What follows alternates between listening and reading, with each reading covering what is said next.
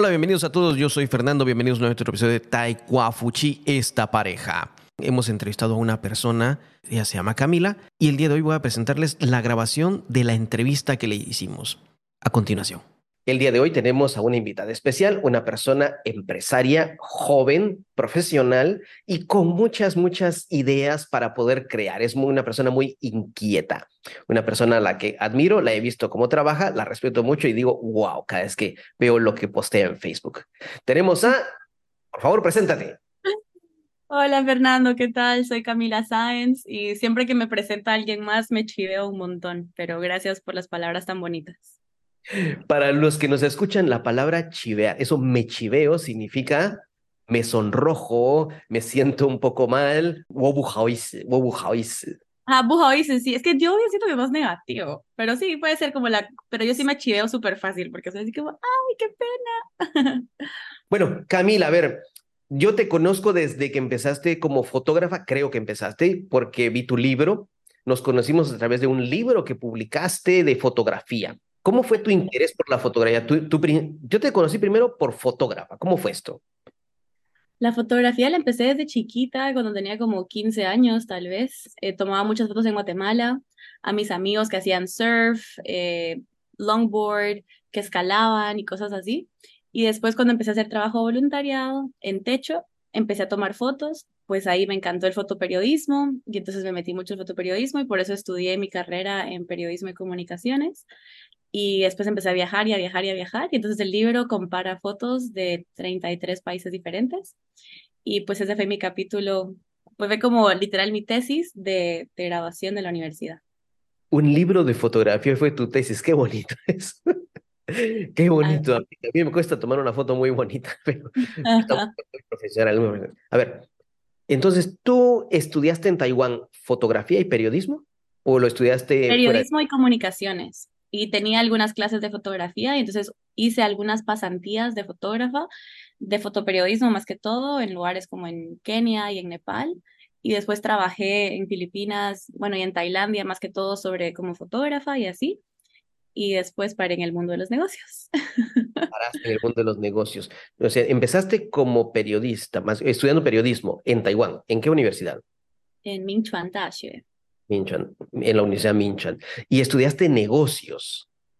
Después saqué una maestría, una MBA, y ahora mi doctorado también es en administración de empresas. O sea, estudiaste en Taiwán universidad, maestría y el doctorado en diferentes universidades. Eh, la, la, maestría y el, la licenciatura fueron las dos en Minchuan y ahora el doctorado es en Taipei Technology en Beikeda. Beikeda. Entonces, ¿Cuántos años llevas en Taiwán? Mañana cumplo nueve años desde que aterricé en esta isla. Nueve años. Me estás diciendo que en nueve años estudiaste el grado universitario, la maestría y el doctorado. Y un año de chino. Y un año de chino. ¿Es correcto? Sí. En nueve años. A ver, a ver, a ver, a ver. ¿De dónde sacaste el tiempo? ¿Te, extendiste en el tiempo? ¿Te saliste de la Matrix? ¿Cómo hiciste para tener tiempo para todo esto? Para ser fotógrafa, para viajar y para crear una empresa exitosa. Que los que no nos están escuchando, mm, ella tiene una empresa muy exitosa que se dedica mucho a la educación de idiomas. A ver, ¿De dónde sacaste este tiempo? ¿Te, saliste de la Matrix? ¿Qué hiciste? no, pues yo siempre he dicho que todos tenemos 24 horas en el día y que uno decide cómo usar su tiempo. Y sí, siempre me mantuve ocupada, siempre me mantuve haciendo proyectos. El próximo año, o sea, el próximo semestre es mi último semestre de doctorado y pues ahora estoy trabajando en mi tesis. Wow, mis respetos. Mira, cada vez te respeto y te admiro más. A ver. No, qué lindo estudiaste fotografía y te pasaste a negocios, a estudiar maestría en negocios. ¿Y tu doctorado es en? Administración de empresas. Administración. ¿De dónde saltaste de un lado a otro? ¿Cómo fue ese brinco de, de la fotografía, eh, de, de, de este tipo artístico, porque es un interés artístico, a pasarte a negocios? Creo que fue justo con lo de mi libro, que se vendieron como, hice 100 libros, o sea, y se vendieron esos, y después tuve seis exposiciones de fotografía, y también terminé eso. Y después cuando me di cuenta que estaba ganando dinero por medio de mi pasión, como que ya no me gustó tanto. Es lo contrario que todo el mundo dice, que uno tiene que buscar su pasión y de esa pasión hacer dinero. Y siento que no, porque entonces mi pasión, que era algo que hacía yo como por alegría y por diversión, se volvió como un poco estresante de decir, ¡Ah! ¿será que se van a vender todos mis libros? ¿Será que va a venir gente a mi exhibición? Entonces ya no me gustó tanto eso. Entonces dije, mm, mejor voy a dejar la fotografía como mi hobby, como algo que hago por alegría y diversión. Pues el mundo de los negocios pasó casi que por accidente y por cosas que, así como hablamos el otro día, de, de tutorías, de que era algo que yo tenía experiencia en cinco años y que vi un problema, encontré una solución y pues empezó la empresa. Eso es lo que vamos a hablar ahorita tu, empresa, ¿a qué se dedica tu empresa? Tutimi es como un Uber Eats, pero de tutores. Entonces, nosotros mandamos a tutores de idiomas a las casas de personas o a las oficinas de gente un poco más adulta o a cafeterías o donde ellos quieran realmente aprender el idioma. Entonces, simplemente vienen, nos dicen dónde y a qué hora quieren aprender francés y nosotros mandamos el tutor. Entonces, ustedes tienen un grupo de tutores que envían a una clase física. Sí. ¿Cuántos años tiene la empresa? En un par de meses cumplimos cuatro años. Mañana cumples nueve años en Taiwán y en un par de meses la empresa cumple cuatro años. Sí. O sea, a ver, a ver, a ver, a ver. Momento, paremos un momento. Nueve años en Taiwán. ¿Quiere decir que la empresa la empezaste antes o junto con tu doctorado?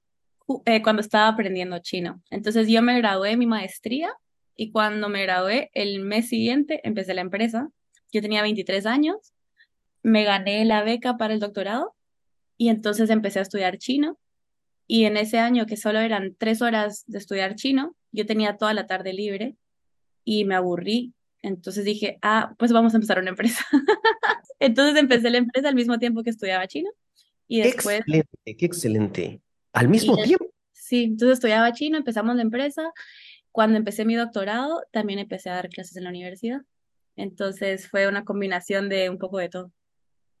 ¿Empezaste a dar clases en la universidad? Sí, dos años y medio di clases en Minchuan, donde estudié. ¿Clases de qué? De public speaking y entrepreneurship. Nada que ver con idiomas. Otro campo, otra área. pues un poco, o sea, como que también era public speaking, era como para ayudar a la comunicación en inglés de los estudiantes, pero la mayoría de mis estudiantes eran extranjeros. 23 años y ya con maestría y creando empresa con esa mentalidad. Tú sabes que yo conozco personas de 40 o 50 años que dicen, no sé qué hacer con mi vida. Y es, normal, yo siento que hay mucha gente que también. Yo ahorita todavía no sé muy bien qué voy a hacer con mi vida, entonces creo que es válido pero ya has creado. Hay mucha gente que no crea. Por favor, la gente que nos esté escuchando, no importa la edad que tengas, no, la edad no es excusa para crear o para esperar algo. No, estamos hablando con alguien que de 23 años ya había escrito un libro, ya había hecho un libro de fotografía, ya había hecho pasantías en diferentes países y empezó a dar clases en universidad y crear una empresa. Niña, wow. Ay. Niña, wow. eso es, te felicito, en verdad, es increíble. ¿Cómo surgió la idea entonces de crear esta empresa? Porque me estás hablando de, que eras, estudiabas chino, estabas dando clases de, de cómo hablar en público, pero ¿cómo salió esto para idiomas? ¿De dónde vino la idea? Pues yo durante mi maestría daba muchísimas clases eh, privadas de tutorías, o sea, inglés y español, en mi tiempo libre cuando no estaba estudiando yo viajaba de casa en casa con mi moto y era cuando mis amigas decían de que yo repartía pizza porque estaba dando clase casi 20 horas de clases a la semana. Hubo un momento, pues ya en mi último semestre, que ya no me alcanzaba el tiempo porque más familias me contactaban y realmente yo ya no podía encajarlas en mi horario. Y después yo tenía mis amigas que también decían, ay, pero ¿cómo encuentras dos familias? Eh, yo también quiero dar tutorías. Entonces ahí fue cuando se me ocurrió, dije, ah, bueno, pues yo te presento con esa familia y me das el 10% de lo que tú ganes al mes, porque mis amigas no hablaban chino, entonces a mí me tocaba traducir las conversaciones, hacer la negociación de cuánto dinero iban a ganar eh, por hora, cuánto tiempo, cuánto se iba a cobrar, qué material se iba a usar.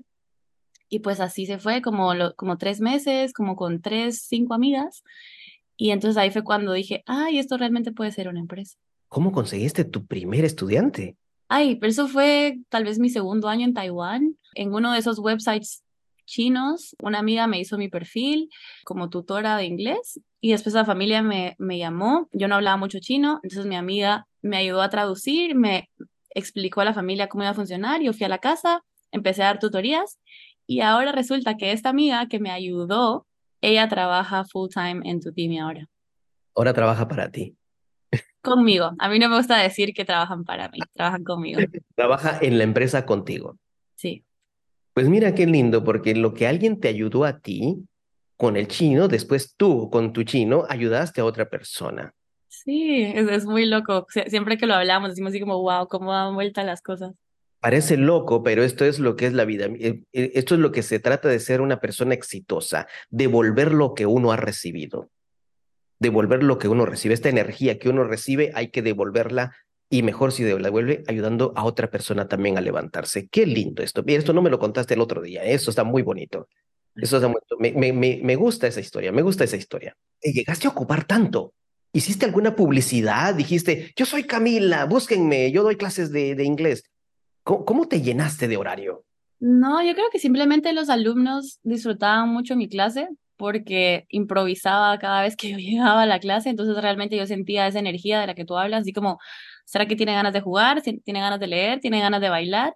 Y dependiendo a eso, yo realmente construía la clase ahí. No era como que yo llegara con un papel y, le decía, bueno, hoy vas a escribir 20 oraciones en inglés sino que realmente dependía eh, en, el ánimo de, mis alumnos y pues yo creo que se disfrutaban tanto la clase que había niños que como que me abrazaban y decían, no, no quiero que se termine la clase. Y entonces realmente los papás al ver esto, pues me recomendaban con sus amigos y así se fue como una cadenita. El carisma, ¿verdad? el carisma. Y has mencionado algo importante, la improvisación, algo que es muy importante en lo que es la educación hoy en día en la educación hoy en día, los maestros debemos aprender a improvisar de acuerdo, como lo has dicho tú, si el niño o el estudiante tiene un interés o le gusta algo, pues eh, seguir con eso, tomar eso como una herramienta para que estudie, para que aprenda. Cada caso es diferente y me imagino que has visto casos muy diferentes. Wow, sí, a este punto le he dado clases a todo tipo de personas, a gente que trabaja en el banco, Ahora le doy clases a un actor muy famoso en Taiwán, gente que tiene galerías de arte. Después te cuento el secreto, pero no puede ser tan público. ¿A cuál actor? O sea, realmente a todo tipo, a niños, a hasta una chica que quería usar aplicaciones de dating apps para conseguirse un novio gringo, hasta ella le di clases y le expliqué cómo coquetear en inglés, de todo. Es una flirting class, flirting language class. Sí. Eh, me imagino que hay un background de experiencia de parte del maestro o maestra. Tiene que haber. No, voy a preguntar si fuiste tú la maestra, ¿eh? pero me queda la curiosidad. Dejémoslo así. Bueno, ella ha mencionado que hay personas eh, famosas en Taiwán, un actor que por respeto a la privacidad de la persona no lo vamos a mencionar porque es un respeto, es un respeto de la privacidad del cliente que siempre mantenemos los maestros, aunque después entre nosotros chismeamos. sí. Sí, pero hemos tenido muchísima gente, o sea, sobre todo ahora en tu team, después de cuatro años, realmente cuando nos contacta gente así como, entre comillas, como muy importantes o como CEOs de empresas o, y todo, creo que es algo que también le trae mucho valor a tu team y que mantenemos esa privacidad, que o sea, la gente, digamos, de como famosa, digamos, pues no tiene que ir ellos a, un, a una escuela a aprender inglés, sino que el tutor llega a la casa, a la oficina, entonces todo se mantiene más privado. Lo que pasa en clase se queda en clase. Mm. Es, crear esa confianza, es decir, lo que me cuentas a mí es para practicar tu idioma, me puedes contar lo que sabes porque esto es práctica. Es algo que siempre le decimos a los alumnos y, y ayuda a liberarlos, ¿eh? Para poder expresarse. O sea, la forma más natural. A ver, tienes cuatro años con la empresa. ¿Cómo fue la historia de fundar la empresa? ¿Cómo ese fue ese proceso como extranjera? O ese proceso de fundación? Pues al principio, principio de la empresa, tenía un cofundador que era taiwanés y él se encargó de todas las cosas legales, de administración y así, porque obviamente como extranjera cuesta muchísimo. Pero después de dos años, él, él se fue de la empresa y me tocó a mí empezar desde cero, ya con todos los papeles debajo de mi nombre y pues entendí lo complicado que es realmente abrir una empresa en Taiwán, en chino, y, y se complicó muchísimo por lo mismo que tengo una visa de estudiante de doctorado, entonces fue un proceso muy largo, pero pues finalmente ya todo está en pie.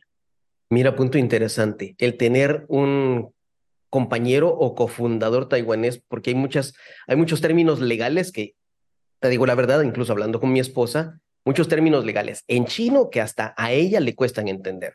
Exacto. Si nosotros como hispanohablantes vemos un documento legal en español, por supuesto que habrán palabras que no entendemos y, ¿y esto qué significa? ¿Por qué me hablan así? Pasa en cualquier idioma. ¿Cómo te permitieron crear una empresa siendo estudiante? ¿Cuál fue la limitación ahí? Lo has mencionado ahora. Tenía esa curiosidad el otro día.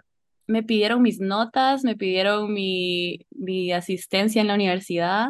El inversionista que tenemos como que no, no le hacía sentido, así como, ¿qué tiene que ver esto con lo otro? Es pizza y hamburguesas, no tiene nada que ver pues finalmente se pudo, pero, pero sí fue un proceso largo y pues a mis amigas que tienen empresas y que son extranjeras, ay, bueno, no, realmente que no tengo, pero sé que es complicado. Me puse a pensar como, ¿a quién estoy dando ejemplo? Pero no, la mayoría de mis amigas son taiwanesas, entonces sé que es un proceso diferente y que es largo. Sí, de hecho, tiene, fíjate que tiene un poco de sentido, porque nosotros como extranjeros, si queremos crear una empresa y, por ejemplo, si con tu visa de estudiante, el gobierno necesita protegerse de que no seas una persona que solo viene a tener una visa de estudiante sin estudiar para crear una empresa y crear un negocio. Porque muchas personas quieren hacer negocios en Taiwán, pero no tienen la visa para eso y solo se registran en una universidad o lo que sea, pero es falso. Desde ese punto de vista es una forma de protegerse de que en verdad sí eres estudiante y tienes como estudiante tienes una idea empresarial. Sí. A la larga tiene sentido. Nos parece raro, muy raro, pero tiene un poco de sentido. Sentido, sí. Entonces, eso fue cuando creaste la empresa. Cuando creaste la empresa, ¿cuántos maestros tenías? El primer año, pues habremos tenido unos 10, 15 tal vez. 8 de 10 eran mis amigos. Tener, un, eh, tener gente de confianza para empezar. Había cómo confiar en ellos de decirles, miren, los, los voy a enviar a dar la clase. Confiar en otra persona para que vaya a representarte con tu nombre es un poco difícil. Sí, totalmente. ¿Cómo es tu proceso para contratar a estas personas? Pues ahora tenemos a alguien que se encarga de eso, de, de ver que su background esté bien, de ver su experiencia, de hacerles una entrevista un poco más larga, que tengan el permiso de trabajo, un montón de cosas. Y después de que hablan con él, se llama Nick y es de Estados Unidos, pues ya platican conmigo 5 o 10 minutos para hacer solo como últimas preguntas y para que yo también mire quién, quién realmente está siendo parte de la empresa. Y pues ahorita estamos llegando a, a 100 tutores. 100 tutores. Sí. ¿Todos tutores de inglés? No, no, no. Damos clases de inglés, francés, español y chino. Chino también. Chino, pero la mayoría realmente son extranjeros que están fuera de Taiwán y que quieren aprender chino en línea. Para esas clases son los profesores de chino, porque pues acá realmente hay muchísimos más y es mucho más barato, pero nuestros profesores de chino pues hablan perfectamente inglés y perfectamente chino, porque todos los tutores tienen que ser bilingües. Pues por eso tal vez los extranjeros vienen a, recibir clases de, chino con, con tu Timmy también. Importante, el maestro tiene que ser bilingüe. ¿Alguna razón especial por la que eh, pidas que el maestro sea bilingüe? Sí, porque en Taiwán pues está ese estereotipo de que uno tiene que ser nativo para poder enseñar un idioma. Yo siento que es lo contrario. Yo siento que si alguien ya aprendió un segundo idioma, pues tiene sus propios trucos o su propia técnica para realmente dar esas clases. Entonces, eh, muchas de la gente que son, que son nativas, pues solo hablan un idioma. Como gente en Estados Unidos, Australia, pues la mayoría hablan solo un idioma. Aunque tenemos gente de Canadá, de UK y de Estados Unidos que hablan un segundo idioma perfectamente bien y por eso son parte del equipo.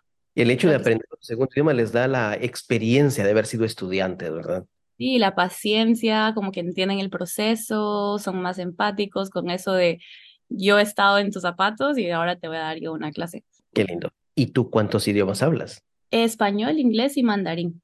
Aprendí francés en Guatemala porque pues mi primera meta era estudiar fotografía en París, pero pues ahorita el francés está como muy empolvado atrás de mi cabeza, pero sé que si retomo mis clases de francés, pues por ahí en algún cajón estará. Pero si agarras un texto, un anuncio, lo que sea en francés, ¿lo entiendes cuando lo lees? Depende del nivel. Sí, o sea, digamos, lo podría como que más o menos leer, pero hay palabras en francés que realmente son completamente diferentes, pero uno puede ir como que medio adivinando. Bueno, o sea, no, esto, no quedó totalmente en cero. O sea, una persona que dirige una empresa de idiomas, normalmente muchas personas dicen, esto solo explica negocios. No, no, no, no, no, no. Si vas a tener una empresa de idiomas es porque sabes hablar idiomas o te interesan los idiomas. Por ejemplo, eh, ella ya ha dicho, habla tres idiomas y el francés pues está ahí resguardado, pero por lo menos tres por lo menos tres. A sus, oigan eso, ella habla tres, pero exige a sus tutores por lo menos dos. Sí. Muy bien, está muy, está muy bien, está muy bien. O sea, si alguien se dedica, por ejemplo, a, a vender pizzas, le tiene que gustar la pizza por lo menos o comer por lo menos de vez en cuando una pizza. Pero yo pensaba lo mismo hasta que conocí al fundador de una de las empresas más grandes de idiomas aquí en Taiwán y él solo habla chino. Él solo habla chino. Él va por el punto empresarial más que todo. Exacto. Sí, Pero sí, sabe la necesidad. Conocer la necesidad de los demás es muy importante, reconocer en dónde está. sí. Dijiste que la persona se fue de la empresa, tu cofundador, y te tocó empezar de nuevo. Sí, Eh, es decir, tuviste que volver a pasar el, mismo proceso de, de firmar papeles, de crear el nombre, de registrar la marca. ¿Otra vez? Pues el nombre y el logo y todo eso se quedó igual, porque eso ya pues también estaba bajo mi nombre. Simplemente fue lo legal y lo administrativo que se tuvo que empezar desde cero, como las cuentas de banco y todo esto. Pues hubo un momento que yo pensé que la empresa se iba a cerrar, cerrar así para siempre. Y pues hablé con los tutores, hablé con las familias que teníamos en ese entonces y realmente fueron ellas y ellos los que me dijeron así como, no, no, no, no, no, no, por favor no lo cierres, nosotros necesitamos tu Timmy, eh, ánimo. Y pues si no fuera por, por ese apoyo de parte del propio equipo, probablemente hasta yo me hubiera rendido. Pero pues hasta el día de hoy como que yo llamo a esas familias, les agradezco y les como que voy contando cómo ha crecido la empresa y así. Has recibido mucho amor de parte de tus clientes. De todos, de todos. Es- qué bueno, qué bueno. Creo que una empresa no se puede hacer sola. O sea, como que mucha gente dice así como, ay, pero qué pilas, como que has hecho esto sola y una empresa. Y es como, no, no, no, no. O sea, tengo un ejército de gente atrás y estoy consciente y les agradezco lo más seguido posible porque si no, sola no se llega a ningún lado. Sí, porque mucha gente mira la cara del, del dueño o de la dueña, en tu caso pueden ver tu cara que representas, vas a dar una, una charla y dicen, "Ah, ella, porque es mujer, porque es bonita, o porque se viste bien, o porque tiene oportunidades, o porque tiene conocidos, pero no piensan en todo este ejército de gente que te está empujando, que te está deteniendo. Muchas veces cuando en una empresa tenemos ganas de sentarnos o acostarnos, tirarnos al suelo que ya estamos cansados, pero hay un grupo de gente que ahí nos está deteniendo como estas pirámides que hacen en España, ¿verdad? Que hay una persona arriba, pero esa persona Sí, justo, justo así me siento. está deteniendo. Sí, es, es esa es la mejor es descripción. Es un el ejemplo que me viene más a la mente esto. Miramos al que está hasta arriba, pero se nos olvida todo este, es un ejército de gente, estas torres en España, ¿las has visto? Sí, sí, sí. Están deteniendo a esta persona que está arriba. Así, así somos, así son las empresas. Y qué bueno que lo reconoces. Qué bueno que Claro, claro, siempre lo hago y siempre en las reuniones como que les repito y les digo así como gracias por estar acá, porque si no fuera por ustedes, sobre todo como que los que hacen pasantías con nosotros, mi mamá que la llamo un día sí, un día no, llorando, que ya no sé qué hacer. Sí, o sea, fácil no es y realmente como que es muy fácil como que ver lo bonito y las fotos y, y porque uno comparte lo, los éxitos, pero la gente que realmente mira la parte de atrás como que sabe que fácil no es y que no ha sido. Así es, fácil no es. Si alguien dice, alguien diría, eso cualquiera lo hace. No, no lo hace cualquiera. Se requiere, la palabra lo mencionamos el otro día, resiliencia, resistencia, la capacidad de aguantar incluso hasta malos comentarios o mala vibra, que siempre hay, pero esa es una capacidad que en verdad hay que desarrollar. Hay que saber y seguir andando. Tú estás hablando de todo eso, pero me lo estás diciendo con una sonrisa. Que dices todo esto, pero con una sonrisa de, de que no pareciera que en verdad has pasado por tanto. He pasado por mucho, pero siento que en ese momento tal vez me bajó el ánimo, pero pues ahora obviamente sonrío y digo, ay, qué bonito, ya, ya pasó eso. Y realmente es una montaña rusa, hay días buenos, días malos, porque realmente si todos los días fueran buenos también se, sería un poco aburrido. Entonces creo que uno tiene que apreciar los momentos feos para apreciar los buenos con, con mejor cara. Así es, esto es como una telenovela, lágrimas, sudor y sangre. Sí. Eh, así se crea la empresa, ¿no? Así se y a veces literalmente, a veces literalmente. Literalmente. Tienes 100 tutores, ¿cómo haces para mantener la calidad? Porque ellos son los que llevan tu nombre, el nombre, tu Timmy, ellos son la cara de la empresa ante el cliente. ¿Cómo haces para mantener la calidad de la enseñanza? Después de cuatro semanas, todos los tutores tienen que mandar un resumen de las clases que dieron y tenemos bastante comunicación, como, comunicación constante con las familias, con los estudiantes y nosotros no hacemos ningún tipo de marketing para tutores o para estudiantes. Entonces, cuando tenemos nuevos tutores es porque los otros tutores han recomendado a sus amigos y han recomendado a la empresa, pues es como un proceso más fácil y que fluye más. Y lo mismo de parte de las familias, como que ya saben cómo funcionamos, cuáles son los valores detrás de la empresa y así se va. O sea, sí hay esa, esa evaluación constante de ver qué, qué han estado dando y comunicación con el cliente. Sí. Está la retroalimentación ahí. ¿Y ustedes proveen el material para la clase o el maestro es libre de crear su propio material? Nosotros tenemos una, le decimos to TV's Library, y entonces tenemos una cantidad de material que los tutores pueden agarrar, elegir y enseñar. O sea, porque nosotros, cada cliente es tan diferente, o sea, de niños de cuatro años que están empezando ABC o como una niña que solo quiere aprender por medio de temas de princesas, hasta una que quiere salir con un extranjero y quiere coquetear en inglés. Entonces, realmente cada quien es un mundo diferente, igual que los tutores. Entonces, los tutores tienen que agarrar del Tutimi's Library como el material que piensen que es adecuado para el estudiante y así formar su clase. Y si en algún momento pues no encuentran el material que necesitan, eh, nosotros lo compramos aparte o hacemos, sí, es como un trabajo en equipo para que para darle el mejor servicio a los estudiantes.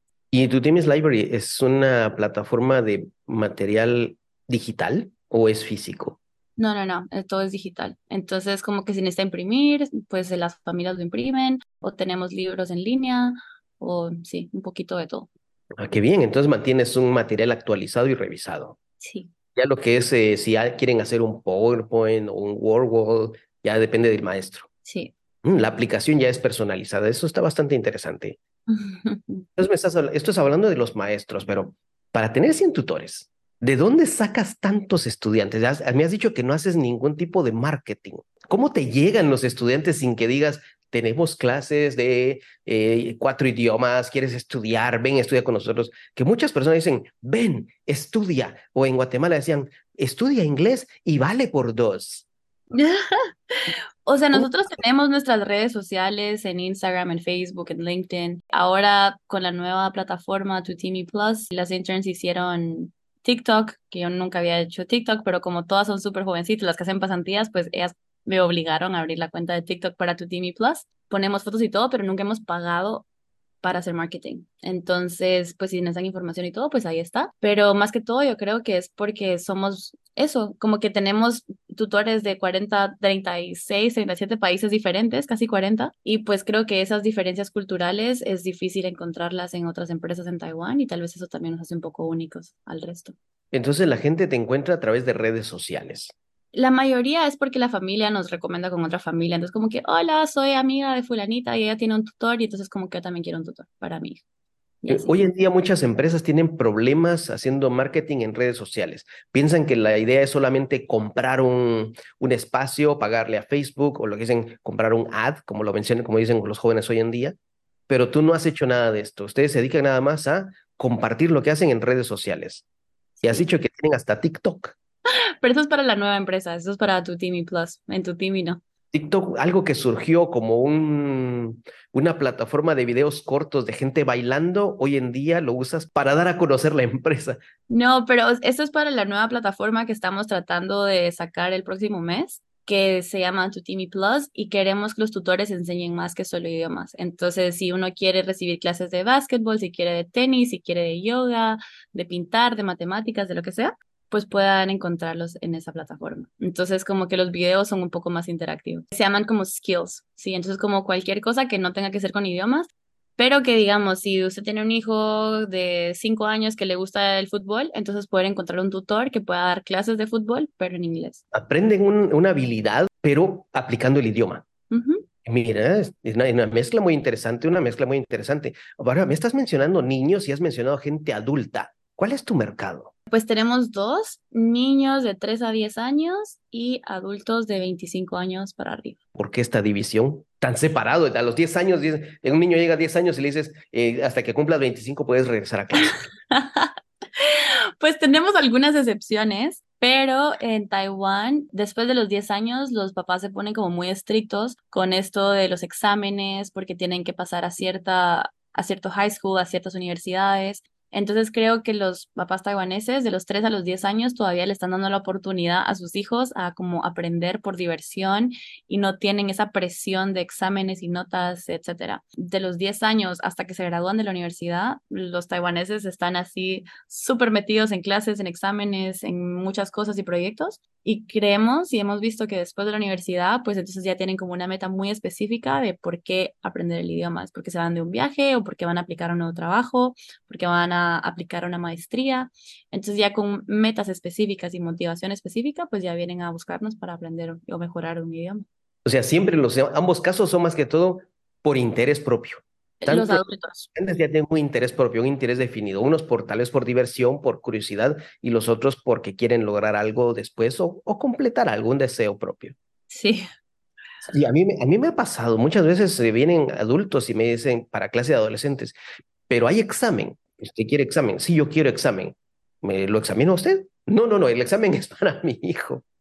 Y hay personas que quieren que los hijos aprendan un idioma y les pregunto, bueno, pero usted habla inglés o habla español? No, yo solo chino. Y, pero quiere que obligar que el hijo aprenda otro idioma. Tienen esa, ese hábito, no sé de dónde vendrá, que todo es a través de exámenes, pero no para ellos, para sus hijos, no para ellos. No sé si te ha pasado, yo he visto algo. Hay madres o padres que quieren que el niño vaya a una escuela o van a aprender un idioma porque quieren tener su tiempo solos en casa para descansar. No sé si claro, lo que nos pasa con las tutorías. Y creo que esas dos horas de tutorías que mandamos al tutor es como un descanso para la mamá y que se encierra en el cuarto y respira. es una buena inversión. Sí les ha pasado eso. Sí, sí. Y ahora, dos horas. O sea, las clases de tutines son de dos horas. El mínimo es una hora y media. El mínimo es una hora y media. Un niño de tres años recibe una clase de hora y media. Sí, sí, sí, porque no, no nos gusta mandar a un tutor hasta la casa que tiene que viajar, digamos, 20 minutos, 30 minutos para llegar a la casa, otros 30 minutos de regreso es una hora, solo para ir a dar una hora de clase no, no mucho funciona. Y además los niños de tres años les toma un tiempo enfocarse y así, entonces es mejor que sea un poquito más larga. Mis respetos para tus maestros, aguantar tres, aguantar una hora y media con un años que no sea su hijo, mis respetos para ellos. Yo en lo personal, yo no enseño a niños, yo enseño a adolescentes, adultos. He enseñado a niños, pero no tan pequeños. He, enseñado a niños de 8, 9, de 10 años quizás. Pero mm. mis respetos, mis respetos para quien pueda trabajar con niños de 3 años una hora y media. sí, la verdad que no es fácil. Has dicho que tienes comunicación con los padres. ¿Cada mes te comunicas con ellos? Los tutores mandan un resumen de lo que se enseñó eh, una vez al mes. ¿Y los padres cómo es la comunicación con ellos? Pues solo se mandan así como mensajes como que, ah, que cómo va la clase y todo, y nos dan como updates y como que mm, si hay algún problema o hay que cambiar algo, o tal vez en algún momento ha, ha, habido alguna tutora que siempre llega tarde, pues como que nos lo dejan saber, pues cositas así, que es más incómodo para los taiwaneses hablarlo directamente con los profesores, entonces nos lo hacen saber a nosotros primero y después eh, nosotros a los tutores. El otro día hablamos un poquito en chino, así que vamos a ver mensajes en chino. 如果台湾人要学新的语言，你会跟他们说什么？怎么建议呢？如果你想学一个新的语言，我觉得你不要给自己很多压力。如果你的口音或是你的文法 不对，是没关系。就是如果大家都可以听得懂，我觉得就好。所以真的不要给自己压力就好。很多人觉得，呃，学语言一定都是小孩子的的的的事情，因为很多人说，哎，我是老人，我不我不能学新的语言。但是你有你你学生有老人吗？嗯嗯，我们有一个一个香港人，然后他有两个老师，他一边学西班牙文一边学法文，我觉得好厉害。然后他好像对啊，六六十岁吧，六十岁，嗯，现在在学两个语言呢，对，超厉害的，超厉害的。啊，还有两个不同的老师，我觉得好酷。然后我们也有一些。老板他们可能五十岁以上，然后他们都在进步他们的英文，因为他们说啊，他们的公司可能越来越多有这个啊外国客人，所以他们真的想要进步他们的口说。你老师他们你年纪大吗？啊，我们都有，我们有很年轻，可能二十二岁，但是我们也有一些啊外国人，他们在台湾三十三十年以上，所以他们可能都四十岁、五十岁，所以他们的经验就是教学经验很多。所以有很多老师有也有很多不用的年纪大。对，诶，我我发现如果有学生要学西班牙文，他们说老师我不会说这个，跟他们说，诶，这个是好很多学生要我会，我会，所以我没办法学西班牙文。他如果他们跟你说，你们可以可以跟上他们什么？我知道在瓜地马拉，我也有一些朋友，他们也不会，然后有其他的口音啊，例如说帕拉圭的口音，他们的也有一点不一样啊，所以对啊，这个不是很大的问题。不是很大的问题，因为我记得有一些国家，比如说呃，Puerto Rico，他们说 Puerto Rico，但是好像是 R 还是 L，也是 Costa Rica，他们说，呃，他们说 carne。对啊，就是跟巴拉圭一样，这跟巴拉圭一样，所以这个不是不重要。我就是觉得对啊，没有很重要。如果大家都可以听得懂就好，听得懂比较好，听得懂就好，对不对？对。如果有人在听我们要学，你你说你有法文、西班牙文、英文跟中文，对不对？嗯。如果如果有人要找到你，怎么找到你？就这么找到 Timmy。我们的网站就是 tutimi.com 啊，但是也可以用我们的 IG、Facebook 啊，我们都有。哪一个比较快的？我们都很快。拜托啦，不错啦，都很快的。Gracias, niña, por esta entrevista. Gracias por tu tiempo. Regresas a Guatemala muy pronto. ¿La empresa sigue? Sí, la empresa sigue. La empresa sigue. Y te dedicas ahora a la empresa virtualmente. La verdad es que siempre ha sido virtualmente y una de las cosas que me estaba parando en Taiwán era que no había terminado mis créditos de doctorado. Pero pues ahora que ya los terminé y ya puedo escribir mi tesis y mis papeles y todo desde otro lado, entonces ya no tengo nada que me tenga aquí atada, digamos, no, no atada, pero que tenga que estar aquí físicamente. También ya terminé de dar mis clases en la universidad, di cinco semestres de clases en la, en la universidad, entonces me lo disfruté muchísimo. Pues ya, siento que necesito nuevas aventuras. Bien dicha la palabra, nuevas aventuras después de países en África, en Asia, pasantías, tomando fotografías, dando clases en universidad. No te imagino en tu moto tipo Capitán América, pasando en, toda, en todo Taiwán, dando clases. Repartidora de Uber, con razón. Sí, pues ahora realmente quiero ir a ver si pues puedo ir a plantar alguna semillita por Guatemala y Latinoamérica y seguro que alguna idea tendrás. Y desde ahorita te deseamos lo mejor y, sabe, y yo, yo sé que voy a escuchar o voy a verte por ahí en algún Facebook o eh, en alguna noticia diciendo, señorita, crea una empresa. pues así, espere, esperemos que el universo te escuche. Lo está haciendo y yo sé que lo veré. Bueno, no sé si lo voy a llegar a ver. Claro, claro que sí, que sí, que sí. Porque, porque las noticias, recuerda, noticias de allá no llegan mucho aquí, pero en redes sociales espero verte, espero verte. Gracias, por este tiempo. Te deseo éxitos a tu edad de 20, no, no tienes ni 30 años y todo lo que has hecho. ¿Qué mensaje de motivación le puedes dar a la gente que nos puede estar escuchando? Jóvenes que no saben qué hacer con su vida o mayores, yo tengo ya 52, que tampoco saben qué hacer con su vida. Creo que algo que para mí es muy importante es estar constantemente probando cosas nuevas. Entonces siempre digo que no es importante saber qué es lo que uno quiere, es más importante saber lo que uno no quiere. Y entonces cuando uno va filtrando las cosas que no queremos, entonces las cosas que sí queremos se van viendo más claramente. Qué lindo eso. No hay que saber. Seguir experimentando, seguir experimentando, seguir como que muchos errores y decir, ah, esto no me gusta, ah, ya traté esto, ah, esto tampoco me gusta, ya traté esto, tampoco me gusta. O sea, por ejemplo, ahorita que me fui en enero, estuve un mes en India para ser profesora de yoga y digo, ah, bueno, tal vez ahora voy a ser profesor, profesora de yoga, ahora que tengo esa licencia. Y pues he dado un par de clases de yoga y me gusta mucho. Siento que solo tenemos una vida y hay que probar mucho de todo y no solo meternos en una cajita y decir, ah, bueno, esto voy a hacer el resto de mi vida, sino que seguir probando y seguir entendiendo qué es lo que no queremos. Eso está muy lindo porque mucha gente dice, es que no sé lo que quiero. Pues entonces hacer una lista de lo que no quiero. Exacto. Qué buen punto de vista, buen punto de vista, me gusta, me gusta. Bueno, niña, nos despedimos entonces. Gracias por estar con nosotros. Dios te bendiga. gracias, Fernando. Adiós. Chao.